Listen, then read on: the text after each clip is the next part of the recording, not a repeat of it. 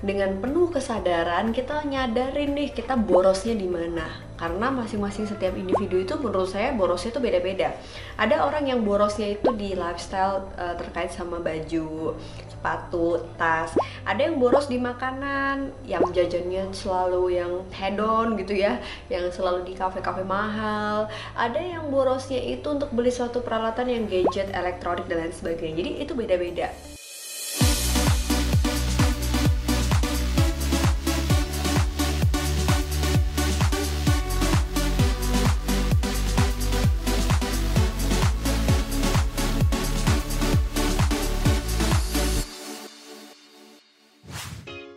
Assalamualaikum, ketemu lagi teman-teman di Analisa Channel. Dan aku baru selesai isi salah satu talk show di Indonesia Morning Show Net TV. Tadi ngebahas tentang satu topik yang sangat menarik, yaitu konsumerisme atau konsumtif nih. Buat kamu nih ibu-ibu ya, perempuan biasanya nih lebih konsumtif. Ini gimana sih caranya kita menahan diri, apalagi sekarang ini bulan puasa yang biasanya identik dengan lebaran, baju baru, mobil baru. Bahaya ya kalau rumah baru, mobil baru, lebaran, ntar pusing tiap lebaran ya. Oke, nah teman-teman, sebenarnya apa sih hakikatnya semuanya harus baru? Ini kan sebenarnya fenomena budaya yang kita nggak tahu ya datangnya dari mana. Tapi yang pasti sebenarnya ini merupakan sebuah pola pandangan hedonisme yang mulai datang ke negara kita, karena hedonisme itu adalah pandangan hidup di mana orang tuh nggak mau susah. Akhirnya bisa membuat sebuah perilaku konsumtif atau perilaku mengeluarkan sesuatu yang memang tidak dia butuhkan. Nah, konsumtif ini biasanya dipicu oleh apa sih? Atau boros ini dipicu oleh apa sih? Padahal katanya agama Islam melarang kita untuk boros. Oke, konsumtif ini biasanya dipengaruhi oleh beberapa faktor. Faktor pertama adalah faktor individu itu sendiri. Jadi emang kita nggak bisa nyalain orang lain dong. Tapi ini lebih tentang bagaimana diri kita biasanya itu punya satu pengendalian diri yang baik atau enggak. Karena sebenarnya semua orang itu butuh diakui. Maka kadang-kadang validasi pengakuan dari orang lain ini diimplementasikan atau diletakkan pada sebuah benda yang sebenarnya nggak kita butuhkan. Tapi supaya dapat validasi dari orang lain, maka kita rela melakukan segala hal buat ngedapetin barang tersebut. Nah, kemudian ini juga faktor yang mungkin bisa kita bilang sebenarnya sifatnya netral ya, yaitu stimulus dari luar kayak iklan, online, offline, atau kadang-kadang kita ngeliat warna merah, warna kuning yang tulisannya gede banget 50% gitu ya, bikin kita nengok, itu juga pengaruh.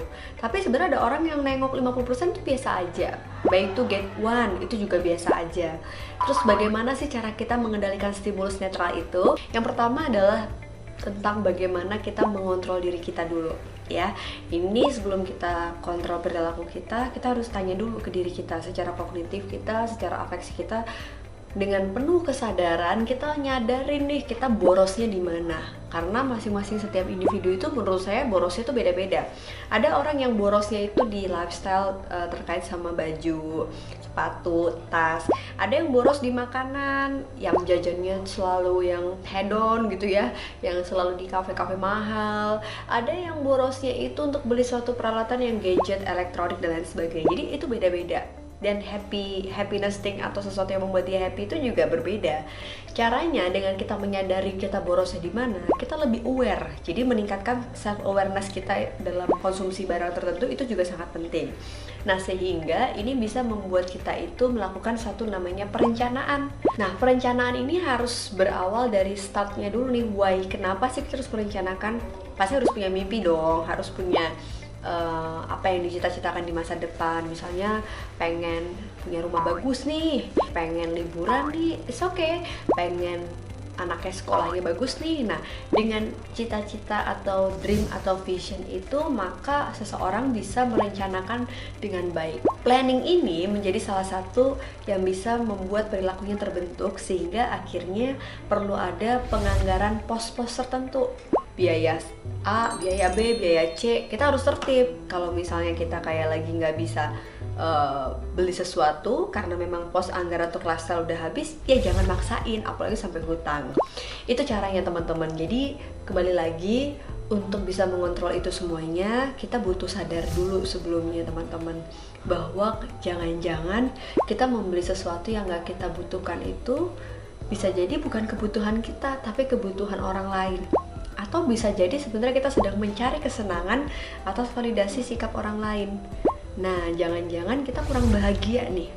Jadi ada loh korelasinya kalau kita misalnya boros pada sesuatu karena kita sedang berusaha mencari namanya happiness. Biasanya kalau orang-orang besar yang udah secure sama kondisi dia, dia cenderung nggak peduli sama sesuatu yang divalidasi dari orang lain. Contoh Warren Buffett, terus ada juga Max Zuckerberg. Itu mereka kalau kita lihat penampilannya biasa banget kan, karena tanpa dia harus menunjukkan siapa dia, everybody knows mereka itu siapa, dan mereka sudah sangat secure dengan itu. Oke, jadi teman-teman, menurut aku sih kayak gratitude, sikap rasa syukur kita, mindful kita terhadap kebahagiaan, penerimaan diri kita atas diri kita sendiri, bukan atas sikap orang lain. Ini juga menjadi beberapa faktor psikologis yang membuat seseorang itu bisa mengontrol perilaku konsumtif dia. Stop comparing yourself with others, ya. Karena capek hari ini dunia maya begitu semu. Jadi kita nggak saatnya lagi ngebandingin kondisi kita satu dengan yang lainnya. Yang pasti teman-teman harus tahu bahwa dalam ajaran agama Islam pun kita nggak boleh punya barang yang nggak kita pakai, karena itu akan kita pertanggungjawabkan nanti di akhirat. Serem ya, ini sebenarnya nampol diri saya sendiri untuk bisa lebih hemat. Nah, tahu nggak sih bahayanya kalau misalnya kita nggak bisa menahan diri kita untuk sikap konsumtif ini? Ini bisa menjadi sebuah disorder atau gangguan loh. Dalam psikologi dikenal dengan istilah oneiomania atau compulsive buying disorder. CBD ini cukup banyak dialami oleh perempuan, terutama ibu-ibu ya, yang biasanya kita cenderung lebih konsumtif karena kita itu biasanya butuh penerimaan dari apa yang kita gunakan. Kondisi ekstrem ini bisa sampai membuat seseorang itu kayak sakau, kayak edik banget dan gelisah kalau dia nggak beli sesuatu yang emang dia pengenin. Karena addictionnya itu sampai-sampai dia harus minum obat. Ada bahayanya nih kalau emang udah sampai pada kronis gitu ya, kondisi ini sampai mengganggu dia untuk beraktivitas, berfungsi secara rasional, kemudian dia sampai ke arah depresi. Maka penekanan dengan serotonin tertentu itu harus dilakukan oleh psikiater supaya dia lebih rileks dan dia lebih bisa mengendalikan compulsive buyer-nya itu. Jadi menjadi pembeli yang sangat impulsif, nggak rasional lagi tapi emosional. Kalau kita nggak sadari, ini bisa menjadi gangguan yang begitu mengganggu. Dan kalau di luar negeri udah banyak grup-grup terapi yang bisa saling menyembuhin satu sama lain. Nah, mungkin ini bisa jadi inspirasi kita ya, teman-teman. Next kita akan bikin gimana sih grup terapi itu di Indonesia. Oke teman-teman, daripada kita boros bulan Ramadan ini, mendingan lebih baik kita banyakin nih pos untuk anggaran zakat kita. Siapa tahu itu tabungan nanti untuk di akhirat. Dan yang pasti namanya orang zakat itu Allah menjanjikan kalau memang dia akan diganti dengan lebih barokah lagi dan lebih banyak lagi. Oke, sekian menganalisa kali ini. Sampai jumpa di Analisa Channel dengan topik seru menarik berikutnya. Assalamualaikum.